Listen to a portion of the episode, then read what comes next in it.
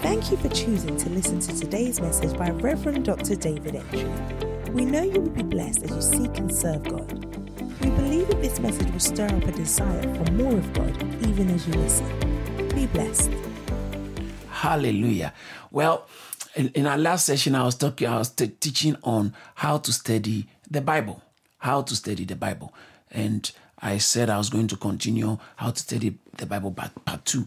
But there are things I said in the previous session which I just want to quickly recap. Okay. So today is more of a recap than just a continuation.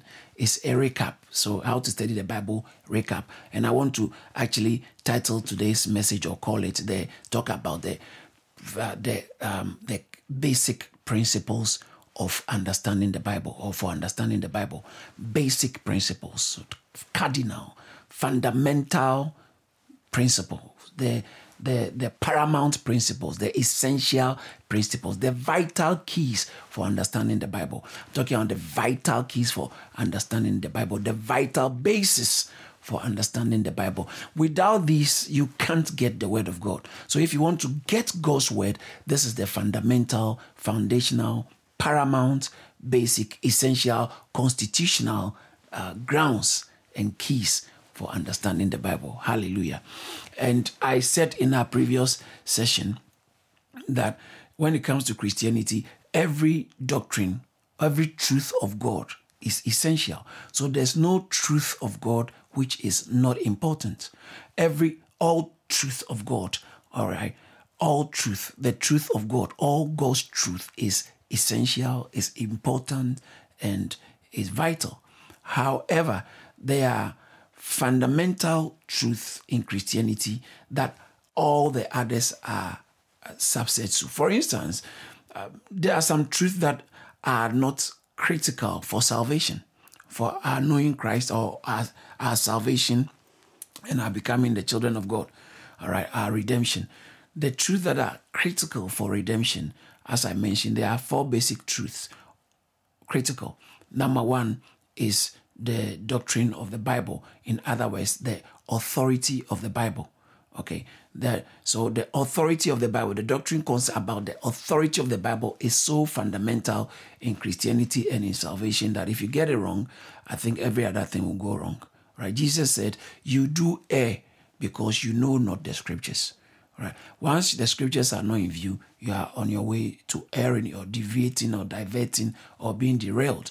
So the the most cardinal, the most crucial, the most uh, the, the the most critical of all Christian doctrines is the authority of the Bible. Yes, I mean the authority of the Bible. What do I mean by the authority of the Bible? I think I'll speak a little bit more when we go into the message. So, the authority of the Bible. And then the second one is the nature of God. Okay, so the nature of God. God is omnipotent, omniscient.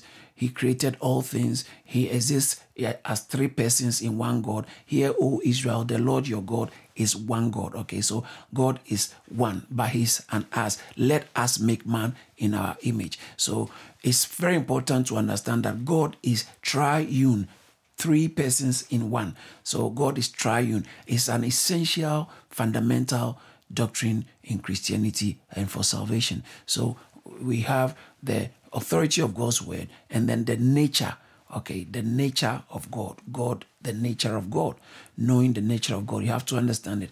And then the fourth one is christ who christ is. I taught a message recently on who christ is. He is the son of god. He is god.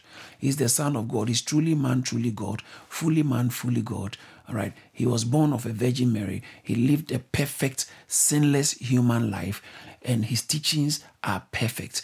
And he died a vicarious death. In other words he died in our place. He didn't die for himself. The bible says that christ died for sinners. First timothy chapter 1 i think verse 14 or so 13 14 he said this is um, um, truth. And he says that uh, acceptable okay i think acceptable the truth also without controversy is the truth and acceptable truth and that, that christ came to the that Christ died for sinners. So Christ didn't die for himself, he died for sinners. His death is vicarious. He's a vicarious death. So the his death, his burial, his resurrection. He didn't stay in the grave. He resurrected.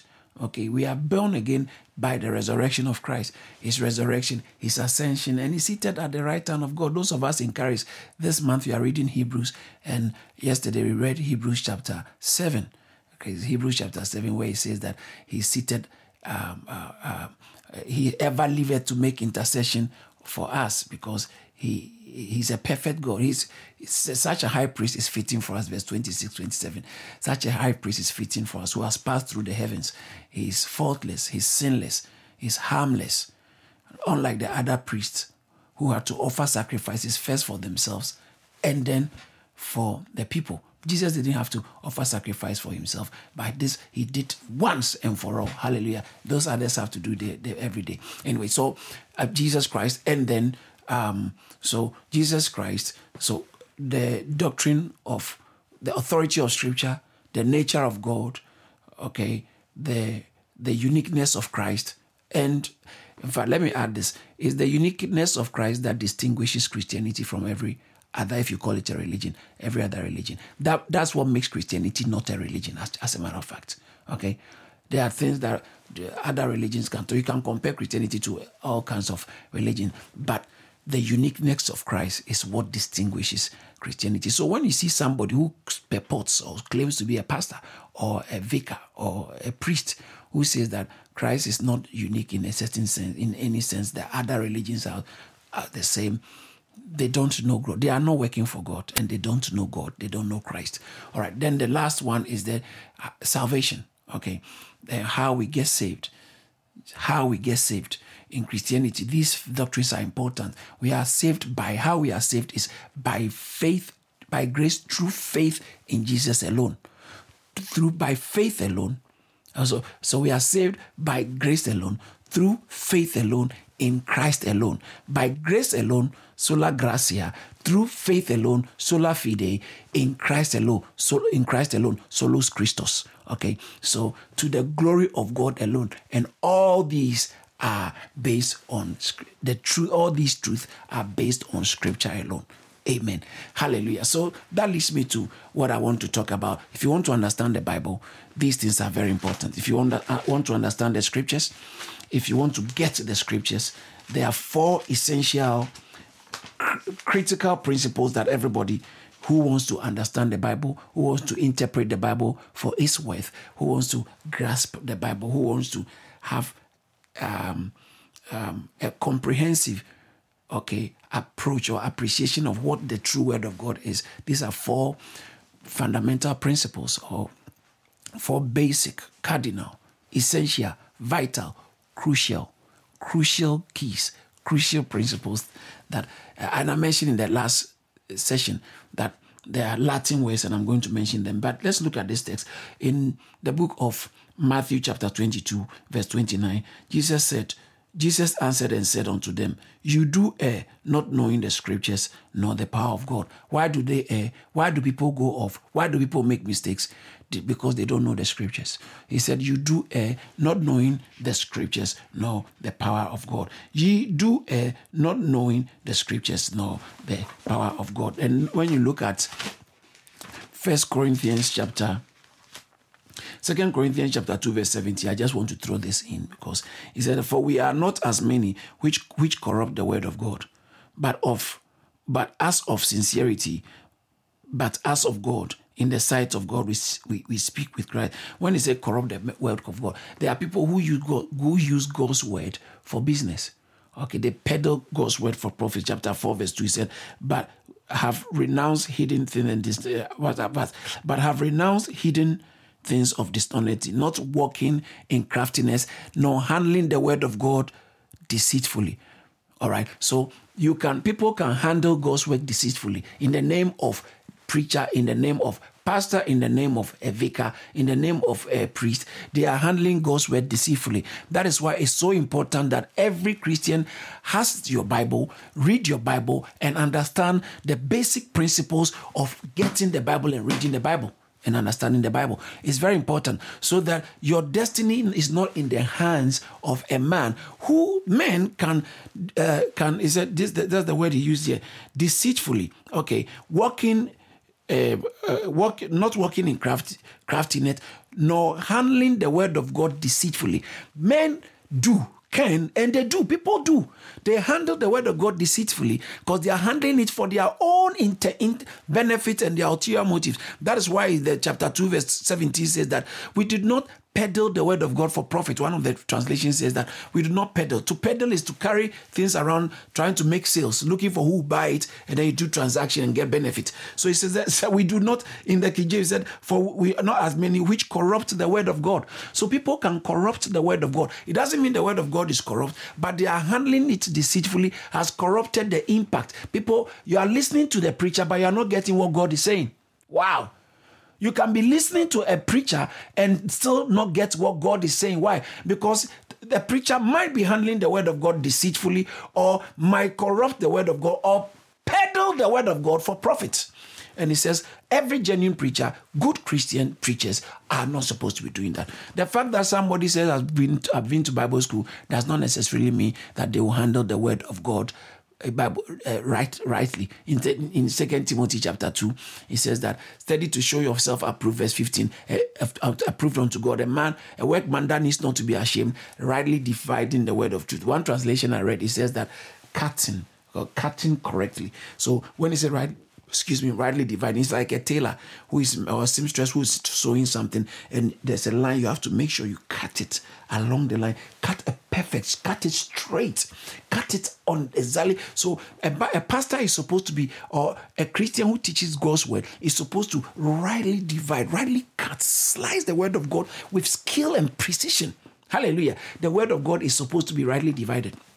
And so it says that uh, we are not of them that profit the word of God or peddle the word of God for profit. Second, First Corinthians chapter two, verse um, verse ten. But God has revealed them unto us by His Spirit. This is very important. By His Spirit, for the Spirit searches all things, yea, the deep things of God. The Spirit of God has the thought of God, and then He uses the Spirit of God comes to man and say, so the Spirit of God with the thought of man.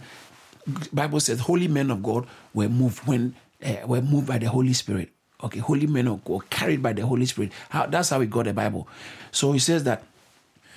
But the, for God has revealed this unto us by His Spirit. For the Spirit searches all things, here the deep things of God. For who, verse eleven, for what man knows the things of a man, save the Spirit of of man which is in, in him. Even so, the things of God knows knows no man but the Spirit of God. Now we have received not the spirit of the world, but the Spirit which is of God, that we might know the things that are freely freely given to us. You see, we have received the Spirit of God. Why? So we might know take the Spirit of God. I'll come back to that. That we might know the things which are freely given to us. Which things we speak not of words which man's wisdom teach, but which the Holy Spirit teaches, comparing spiritual things with spiritual. But the natural man receives not the things of the Spirit of God, for they are foolishness unto him. Neither can he know them because they are spiritually discerned. Amen. This is a fundamental scripture I want us to get before I, fa- I go further. Now, so what are the four cardinal, four crucial, four basic principles or vital keys for understanding the Bible. Number one is a Latin word which I explained the other time, is sola scriptura. Sola scriptura means the scripture alone. When we say sola scriptura, it mean what we mean is only scripture. Okay, scripture alone that is talking about the authority of scripture. Isaiah chapter 8, verse 20. This is what he says To the law and to the testimony, if they speak not according to this word, it is because there is no light in them. All right. So anybody who speaks not in line with God's word is a sign that there's no light in them. In Second Corinthians, I think chapter 11, verse 14, I believe, the Bible talks about how Satan himself presents himself Satan himself presents himself, or Satan presents himself as an angel of light. Okay, the fact that he's an angel of light, he presents himself as doesn't mean he is, and two, that means that he doesn't have light in him.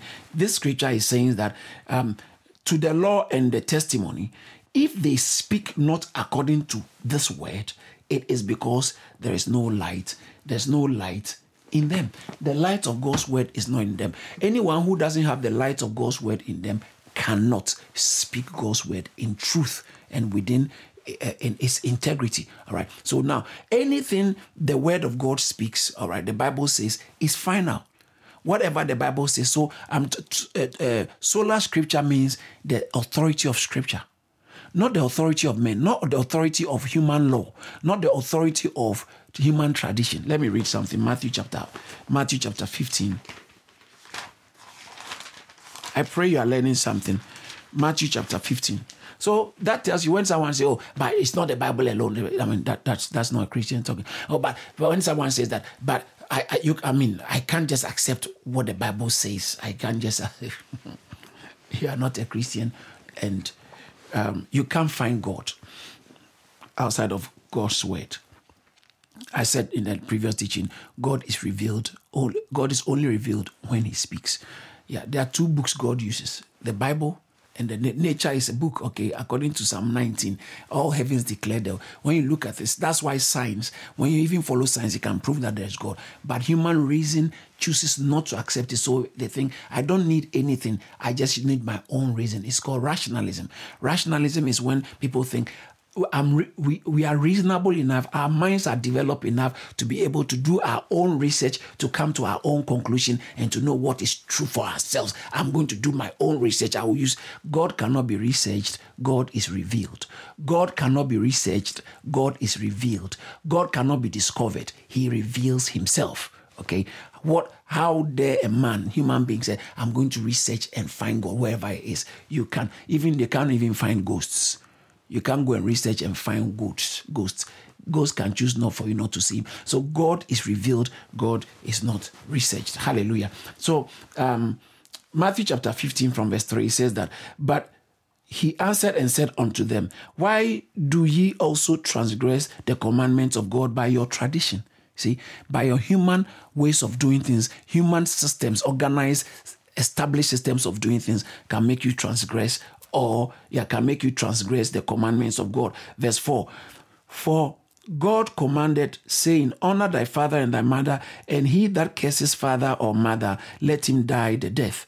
But ye say, Whosoever shall say to his father or his mother, It's a gift, by whatsoever thou mayest uh, be profited by me, and honor not his father or his mother, he shall be free.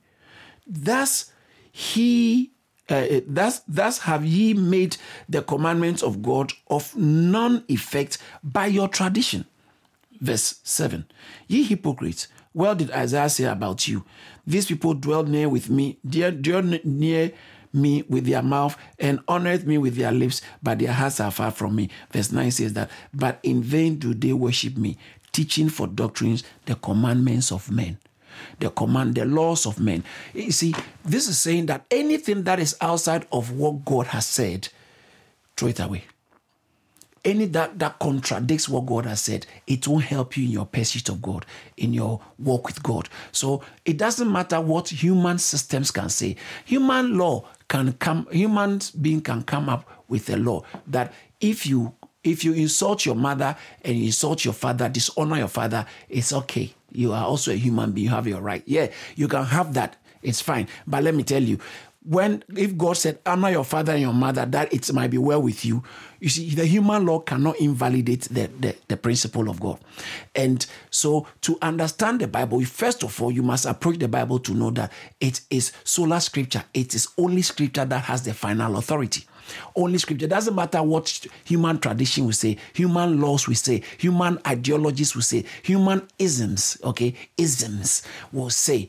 All those things are subject to God's law. If they contradict this God's law, there's no light in them. There's no way in them. Bible says in Proverbs chapter 12, verse 14, there's a, a, there's a way that seems a path or a way that seems right to men, but the end thereof is death. Because there's no way in man. The way of a man is not in himself, according to Jeremiah 10, 23, verse 10, verse 10 or 10, 23. The way of a man is not in himself. So to, the, the totality of scripture, watch this, is authoritative. Okay. And scripture is authoritative in everything it says.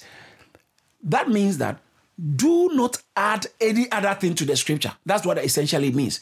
Don't add to the scripture. The, let leave the scripture alone to say what he's saying. Don't try and add to the scripture. Yeah, the Bible is saying this, but this one is also true. No, the Bible is saying this, and any other thing that is not in alignment with the scripture, jettison it, throw it away because it is it has not got light in itself. Okay, so it's uh, uh, uh, sola scriptura, that means the sufficiency of scripture. The scripture is sufficient in the matters of salvation, matters of our walk with God, and matters of your destiny. The scripture is sufficient. All right. And um, once you accept the sufficiency of scripture, it leads to the Bible says that in Second Timothy chapter 3, verse 15, it says that thou hast known the scriptures, holy scriptures, from thy youth, which is able to make thee wise unto salvation. So when you accept the scripture as sufficient, actually it makes you wise unto salvation. Number two, when you accept the scripture as sufficient, it helps the word of God, uh, it, it, it, helps you to know,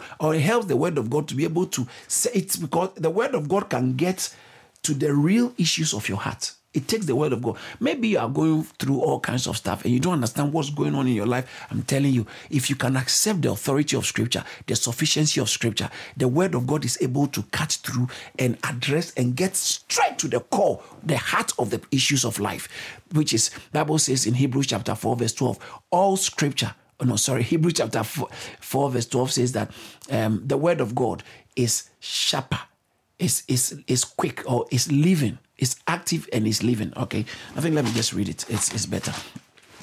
I'm trying to save time, so I just don't know want to um, tend to everything.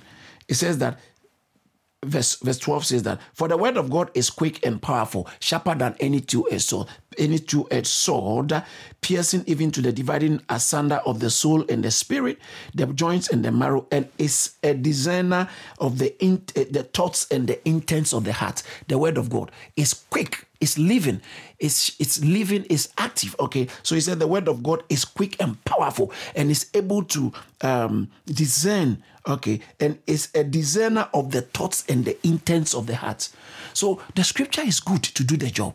The scripture is good enough for the job. It's sufficient for the job. Hallelujah. So sufficiency of scripture, one, it will help you to be wise unto salvation. Two, it will help you to discern the thoughts, the intents, and or the core or the heart of the issue. And number three, it leads once you accept that the scripture is sufficient, it leads you to becoming humble. Okay, and um, it takes the humble to accept the word of God.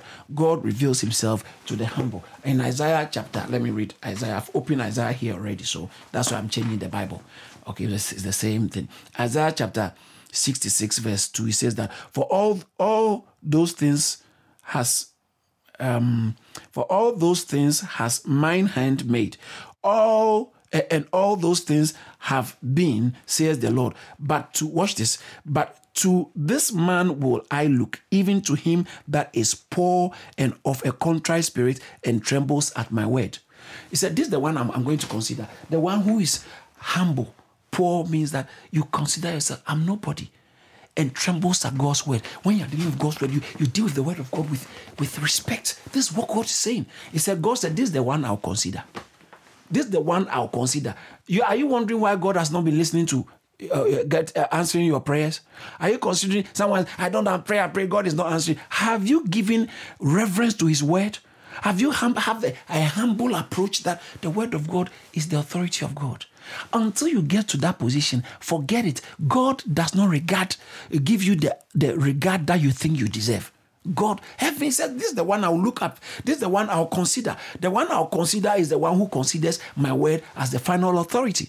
Amen. So, how should you approach the word of God? You should approach the word of God as sola scriptura, and that means that scripture is sufficient or the authority of scripture. That's the greatest of all Christian doctrines. The authority of scripture. Is does it surprise you why the Bible is always under attack?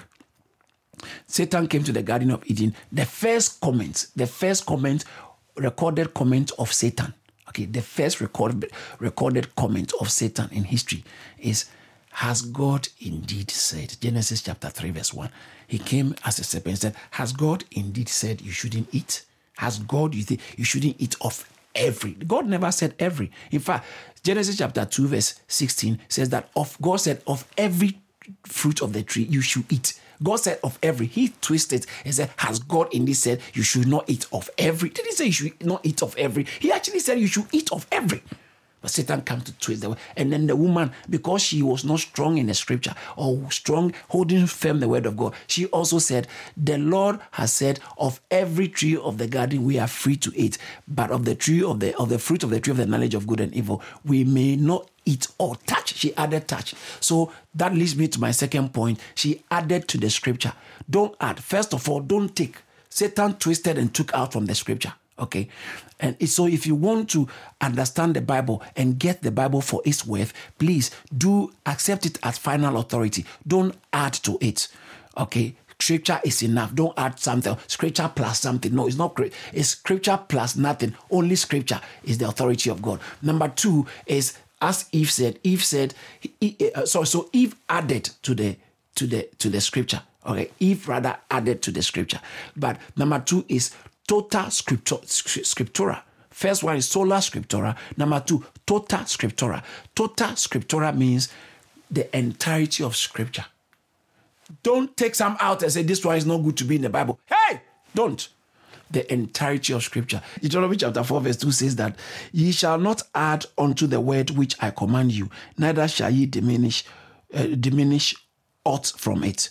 Don't add to it, don't take from it, that ye ye may keep the commandments of the Lord your God, which I command thee. Did you see that? So he said, Don't add to it, don't take from it. In Revela- in the book of Revelations, chapter the last book of the Bible, the last chapter in the Bible, chapter 20, 22, verse 18. For I testify unto every man that heareth the words of the, of the, the prophecy of this book. If any man shall add unto these sayings, God shall add unto him the plagues that are written in this book. Hmm.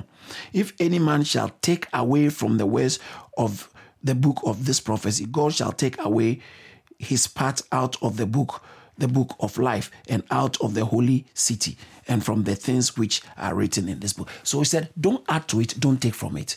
All right. So sola scriptura means don't add to it. Scripture alone is okay.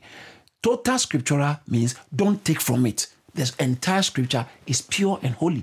In 2 Timothy chapter 3, verse 16, all scripture is given, paragraph I remember, all scripture is given by the inspiration of God and is profitable for doctrine, for reproof, for correction and instruction in righteousness. So all scripture is not part scripture, it's all scripture, tota scriptura, all scripture. So total scriptural means that the entirety of scripture is holy is from God.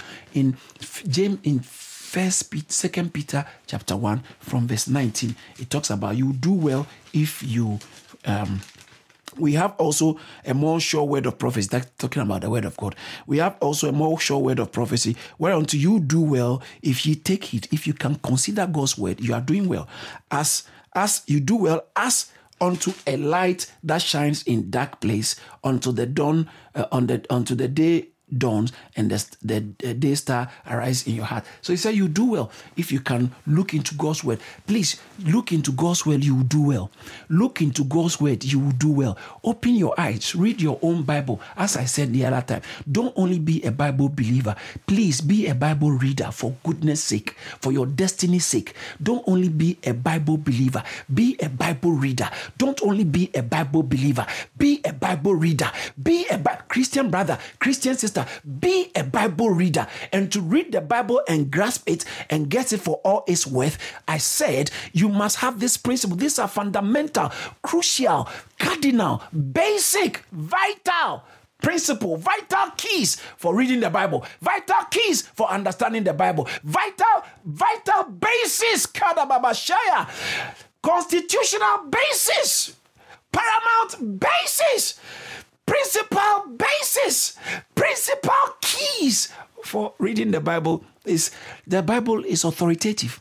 Number two, don't add to the Bible. The whole Bible, every bit of the Bible is inspired. The Bible does not contain the words of God, okay? It is the word of God. It is the word, it's not the words of God, it is the word of God. W R O D of God verbum dei, the Latin, verbum dei, not verba dei. Verba dei means words of God. Verbum dei, word of God. The Bible, the whole Bible is the word of God. The entirety of scripture is the word of God and is the only word of God. Hallelujah. The Bible is the only word of God any other thing is is uh, from the devil. Any other thing is from the devil because it doesn't have light in it. Okay, it's from the devil. The Bible is the I'm, I'm talking about the fundamental principles. Okay, the key basic principles of understanding the Bible, of getting the Bible, reading the Bible. This is very important. So the Bible is the Word of God, and every aspect of the Bible is inspired. Now, does that mean everything said but in the Bible is a true statement. For instance, Satan's first comments in the Bible, he said to Eve, God knows that if you eat it, you shall never truly die if you obey God. God said, if you disobey me, you will die. He said, if you disobey God, you won't die. Chapter Genesis chapter 3, verse I think 4 or so. He challenged the word of God. Now, that statement is not true. It is truly stated, but it's not a statement of truth. So, the Bible, everything in the Bible is truly stated. It doesn't contain false, okay? It's truly stated, but it does not necessarily mean they are all statements of truth because Satan also spoke in the Bible.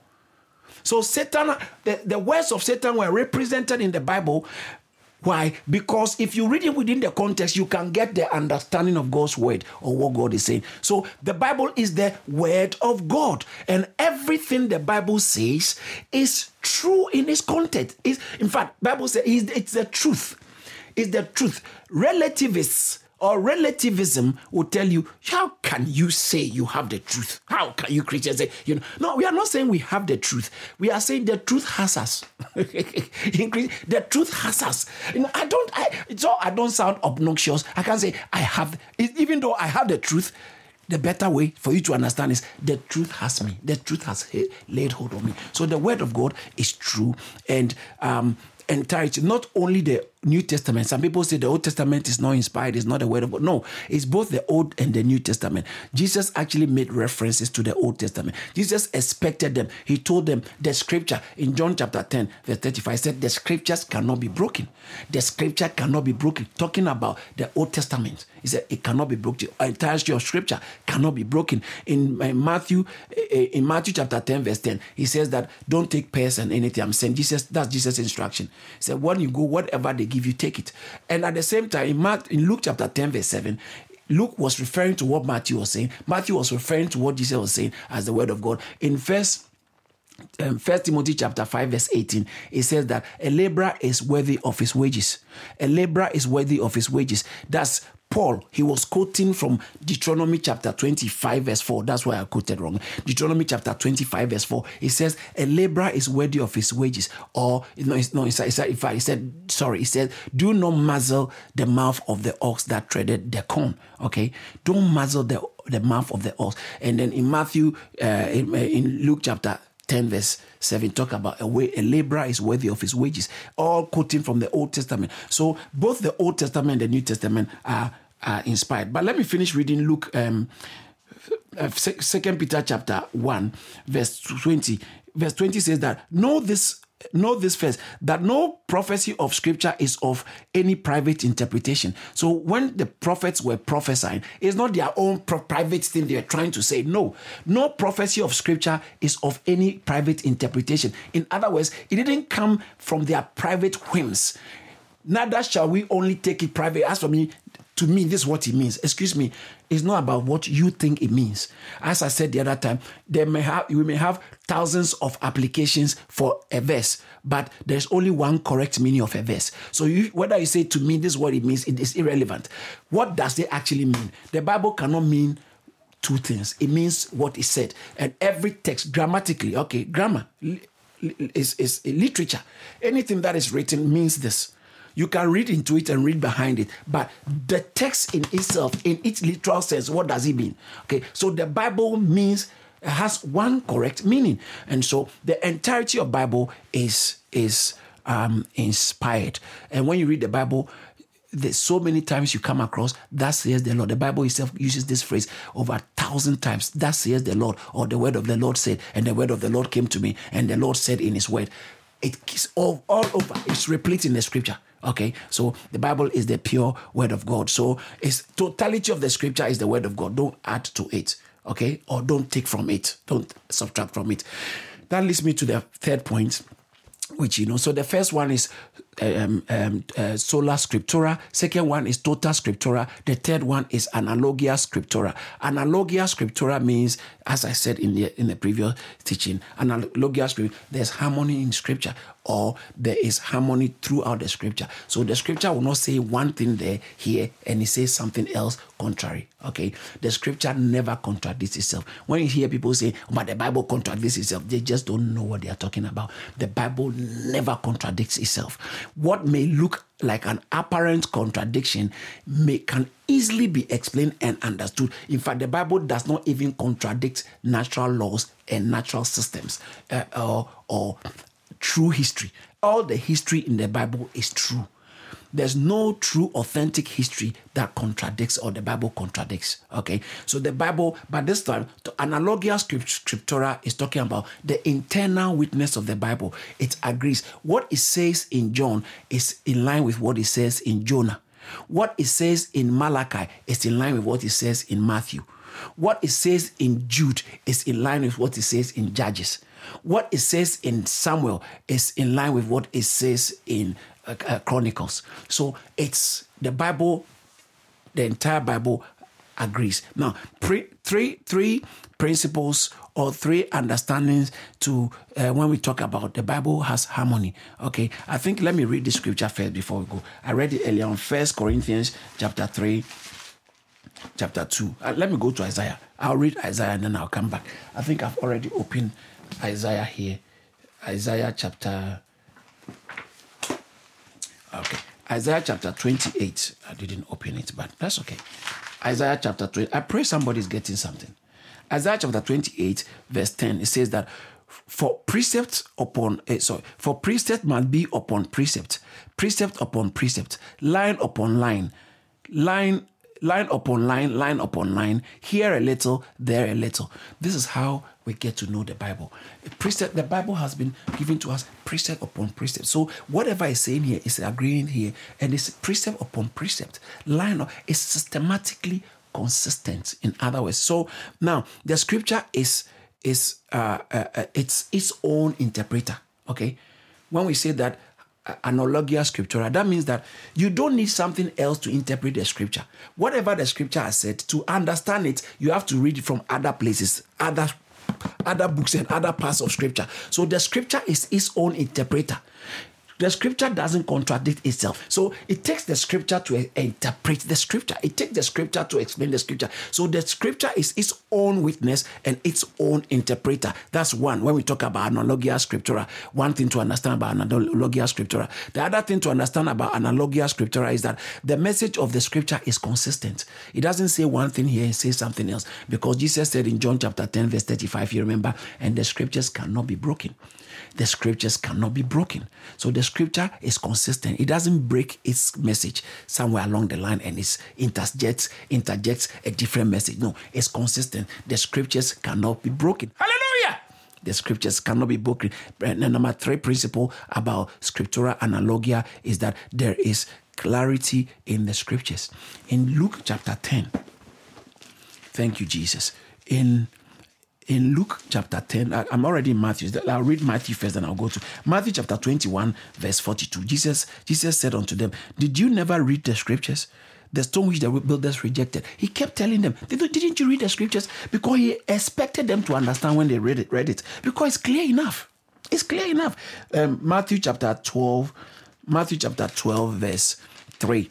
Matthew chapter 12, verse 3, he says that but he said unto them, Have you not read the scripture? Have you not read what David did when he was hungry, eh, when he was unhungered? And there, have you not read? You should, you, should, you should be able to know from scripture. So, what is Jesus supposing? The statement here is supposing that the scripture is clear in itself. Luke chapter 10, verse 26. Look at this. He said unto them, What is written in the law? Okay, let me read from verse 25. And behold, a certain lawyer stood up and tempted him, saying, Master, what should I do to inherit eternal life? He said unto him, What is what is written in the law? How do you read it? What is what when he said the law, talking about the Bible, the scripture. What is written in the scripture? How do you read it? Because you should be able to understand it. When you read it, you should be able to understand it because the scripture is clear enough. The scripture is clear enough. But Papa, Pastor, when I read it, I don't understand. That's what I'm showing you. These are the principles for understanding the principles for understanding the scriptures. Number one principle is total uh, to, uh, sola scriptura. Number two principle is tota scriptura. Number three principle is analogia scriptura. You should, once you understand that it agrees, you won't say it's saying this here by saying something else. So if it says something here which is different from what it said, you have to go back into the scripture. It will explain itself here why this is like this and doesn't contract this contradict this and you see that it seamlessly flows with one message all right so these are the three basic principles of understanding the scripture now in the world we have something called dualistic worldview dualistic worldview means that maybe there's equal for two equal opposing forces at work so when you uh, uh, mysticism and uh, some of these uh, um, mystic religions they have this or some of the religions or some of these uh, uh, philosophies from the Middle East and stuff like that. Yin yang, okay, equal. There's equal evil and equal good. So it depends on how you align yourself. You can align yourself with good or evil because equal evil and good are two equal opposing forces. So it's a equal good morals and bad morals, yin and yang, light and darkness good and bad. These are two opposing equal forces. That is called the dualistic worldview. But it is not holistic and it's not authentic. We, what I want to suggest to you or submit to you is the uh, uh, uh, theo, uh, let me, the theocratic, yeah, we, is the, sorry, theocentric Okay, biblical worldview. What is the theocentric biblical worldview? That's theos is God. God centered biblical worldview means that whatever God wants to do, he will do. Satan can't stop it. Satan is not powerful enough to stop the purpose of God in your life if you are working with God. Don't, don't give him equal powers. Satan is paper tiger. Jesus said, I saw the devil. Luke chapter 9, uh, chapter 10, verse 19 also said, I saw Satan fall like lightning from, from heaven. He said, I give you power. I think verse 17 to 19, Luke chapter 10. He said, I give you power to, trample, to trample over the all scorpions and, and over every work of the enemy. I give you power. I give you authority over it. Satan's power, it cannot match God's power. Okay? Satan has power. He's working. But God is also working. That's what I keep saying. So we have power. We have power. He said, Cast out devil, cast out devil, cast the devil out. You go and say, I command you, go out. Why? Because the power of God is way above principalities and power. Bible says that in Ephesians chapter 1, God, therefore has highly exalted. No, Ephesians chapter 1, verse 19. The power that raised Christ from the dead, the power that seated him in heavenly place, far above principalities and powers. So he's far above it. For wrestle not against principalities, against power, uh, uh, uh, against flesh and blood, against principalities, against power, against spiritual weakness. Ephesians chapter 6 verse 10 and 12 against palace whatever. And it said against spiritual weakness in higher places we are fighting against these ones but we have power superior power.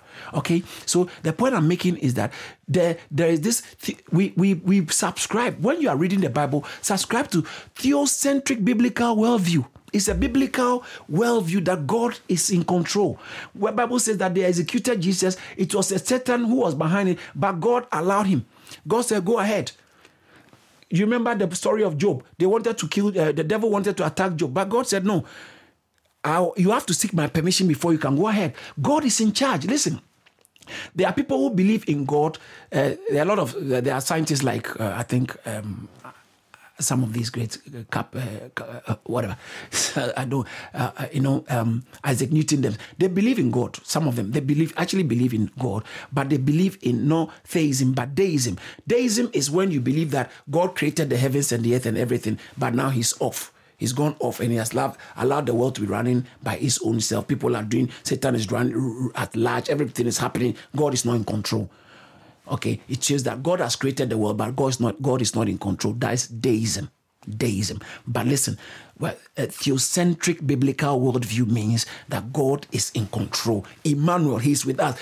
My brother, my sister, I want to tell you, in spite of what you are going through, pray. That's why we pray, because what? God is with us. Pray. God is with you. God will help you. God will deliver you. God will defend you. God will intervene in your behalf. In Jesus' name, Amen. Quickly, let me mention the last thing so we can be out of here. And um, so number one is sola scriptura. Number two is sola uh, tota scriptura. Number three is analogia scriptura. Number four is the long one. Number four is spiritualia spirituali, spiritualite examinatu. Spiritualia spiritualite examinatu. What that means, that means it takes spirituality to interpret spiritual things. Okay. It takes spirituality to interpret spiritual things. In the previous teaching, I said that it takes a person, okay, the Bible can only be understood by a person whose spirit is subjected to God or subject to God or su- let me read it from a said the Bible can only be in, understood by a, a eh, by by someone whose spirit is open to God with reverence. The Bible can only be understood by someone whose spirit is open to God. Because uh, John chapter 4, verse 24, God is a spirit. Your spirit must be open to God in reverence, submission. Your word is true. And as you go to the Bible, I want you to speak to me. Your word is true. Your spirit is open to God in, in reverence and submission. That is when you can understand the Bible. You remember I read in First Corinthians chapter 2, verse 13. I think let me read it again in as we bring it to an end. So spiritualia, spiritualia, spiritualite, examinatu. Spiritualia, spirita, spiritualite, examinatu. Spiritualia, in the previous teaching, I said spiritualia, spiritualia, spiritualite, examinatu. Please, it is spiritualia, spiritualite, examinatu. Okay, I had some Latin people who speak Latin and Italian teach me properly. So spiritualia, spiritualite, examinatu. Right. First Corinthians chapter 2, verse 13 says that which things we speak. Verse 12 says that now we we have received not the, the spirit of the world, but the spirit of God, that we might know the things that are freely given to us. For you to know the things that are freely given to us is spiritual thing. All right. We have received the spirit of God, so we can know which things we speak not in the words which we which man's wisdom teach but which the holy spirit teaches comparing spiritual things with spiritual spiritualia spiritualite examinatu. Spiritualia spiritualite examinatu. Spiritualia you compare spiritual things with spiritual. You com- so that's why a lot of things that sometimes people go on social media and attacking the church attacking pastors or preaching this they don't they are not comparing spiritual things to spiritual. Now let me tell you something. If there's no clearer sign of a person indwelt by the Holy Spirit and being led by the Holy Spirit than getting to grasp the word of God in its true context and understanding it. Because in John chapter 16, verse 23, it's sorry, verse 13, Jesus said, By the spirit of truth, is the spirit of truth. The word of God is truth. Is the spirit of truth, is the spirit of reality. He said, The spirit of truth, when He comes, He will guide you into all truth. One of His, his main assignment is not to cast out devils. One of the main assignment of the Holy Spirit is to guide you into the truth of God. But you can't enter the truth of God by yourself. It is done spiritually. So your spirit mingled with the spirit of God becomes the source, it becomes the platform for your insight into scripture. Yes, the words written in the scripture is intelligible because it's English grammar, it's grammar. If you are reading English, it's grammar. If you are reading Hebrew or Greek or Latin or just basic, basic literally forms, uh, it's literature. So it should be read by everybody. But to understand it for its worth, to un- Jesus said, You you do err. Matthew chapter 29, verse 22, verse 29. You do err because you do not know the scriptures nor the power of God. To be able to know the scriptures, Stephen in Acts chapter 8, uh, sorry, Philip in Acts chapter 8, asked the Ethiopian eunuch, Do you understand what you are reading? You, it's, it's one thing to read, but you also have to understand what you are reading. And to understand what you are reading, it takes the Spirit of God. The Spirit of God. So, what I'm doing, I'm guiding somebody into the scripture. So now, when you engage, when you go to your Bible, from your spirit, with your spirit engaged, you begin to see more things. It's because you have been guided, you have been taught, and I'm doing this by the Spirit of God. So it takes the Spirit of God to understand the Bible. It takes a spiritual mind. Look at verse, the next verse. Verse 14, it says that, but the natural but the natural man receives not the things of the Spirit of God. Why? For they are foolishness unto him. Neither can he know them. You can know them. Why? Because they are spiritually discerned. So spirituality, spirit, eh, sorry, spiritualia, spirituality, or spirituality, okay? Spiritualia, spirituality, examinatu means that you examine spiritual things spiritually. You examine the things of, you can see, you can understand, you can perceive the spiritual things spiritually. So, you, if you want to get the Bible, this pre- basic approach to uh, uh, understanding scripture, this basic, basic direction, basic approach, basic attitude to the understanding of scripture is paramount, is crucial, is fundamental, is cardinal, is elementary, is, is principle. You need it is vital, is key. This f- fundamental approach is a key approach. It's a funda- if you want to get the scripture and understand it, you need to approach the scripture. Uh, you need to approach the scripture with these four basic principles, four underlining guidelines, essential principles, essential basis. You just need them. What are they? Sola, sola, scriptura, tota scriptura, analogia scriptura, spiritualia, spiritualite examinatu, tota script, uh, sola scriptura, tota scriptura, analogia scriptura, spiritualia, spiritualite examinatu. It is necessary. So, in conclusion, tota uh, sola scriptura means the scripture alone Okay, the scripture or the authority of scripture is only the authority of scripture that is the authority. Number two, uh, total scriptura means the entirety, the whole of scripture is given by God. Do not take anything out of it. Number three, analogia scriptura, the scripture is consistent in its message or the scripture cannot be broken, which means that there's harmony in the scripture. There's harmony. Scripture is harmonious in its message. And then spiritualia, spirituality, Examinatu means that this, it takes a spiritual person to understand the spiritual things, or the Bible can only be understood by a person whose spirit is open to God with reverence. The reverence here means you are handling His word as total, as authoritative. In Jesus' name. This is a quick recap I wanted to give from that teaching last last uh, last session's teaching. I pray that it's been a blessing. God bless you. I'm looking forward to the next one. I'll go back into how to study the Bible. Interpretation of the Bible is key, but you need these fundamental principles to interpret the Bible. We thank God for using His servant, Reverend Dr. David Entry, to share this awesome word. If this message has blessed you in any way, please spread the word by sharing it and send us an email to amen at caris.org. Remember to stay connected with us on Facebook, Instagram, YouTube, and Twitter for regular updates on what God is doing here at Caris Ministries. Stay blessed.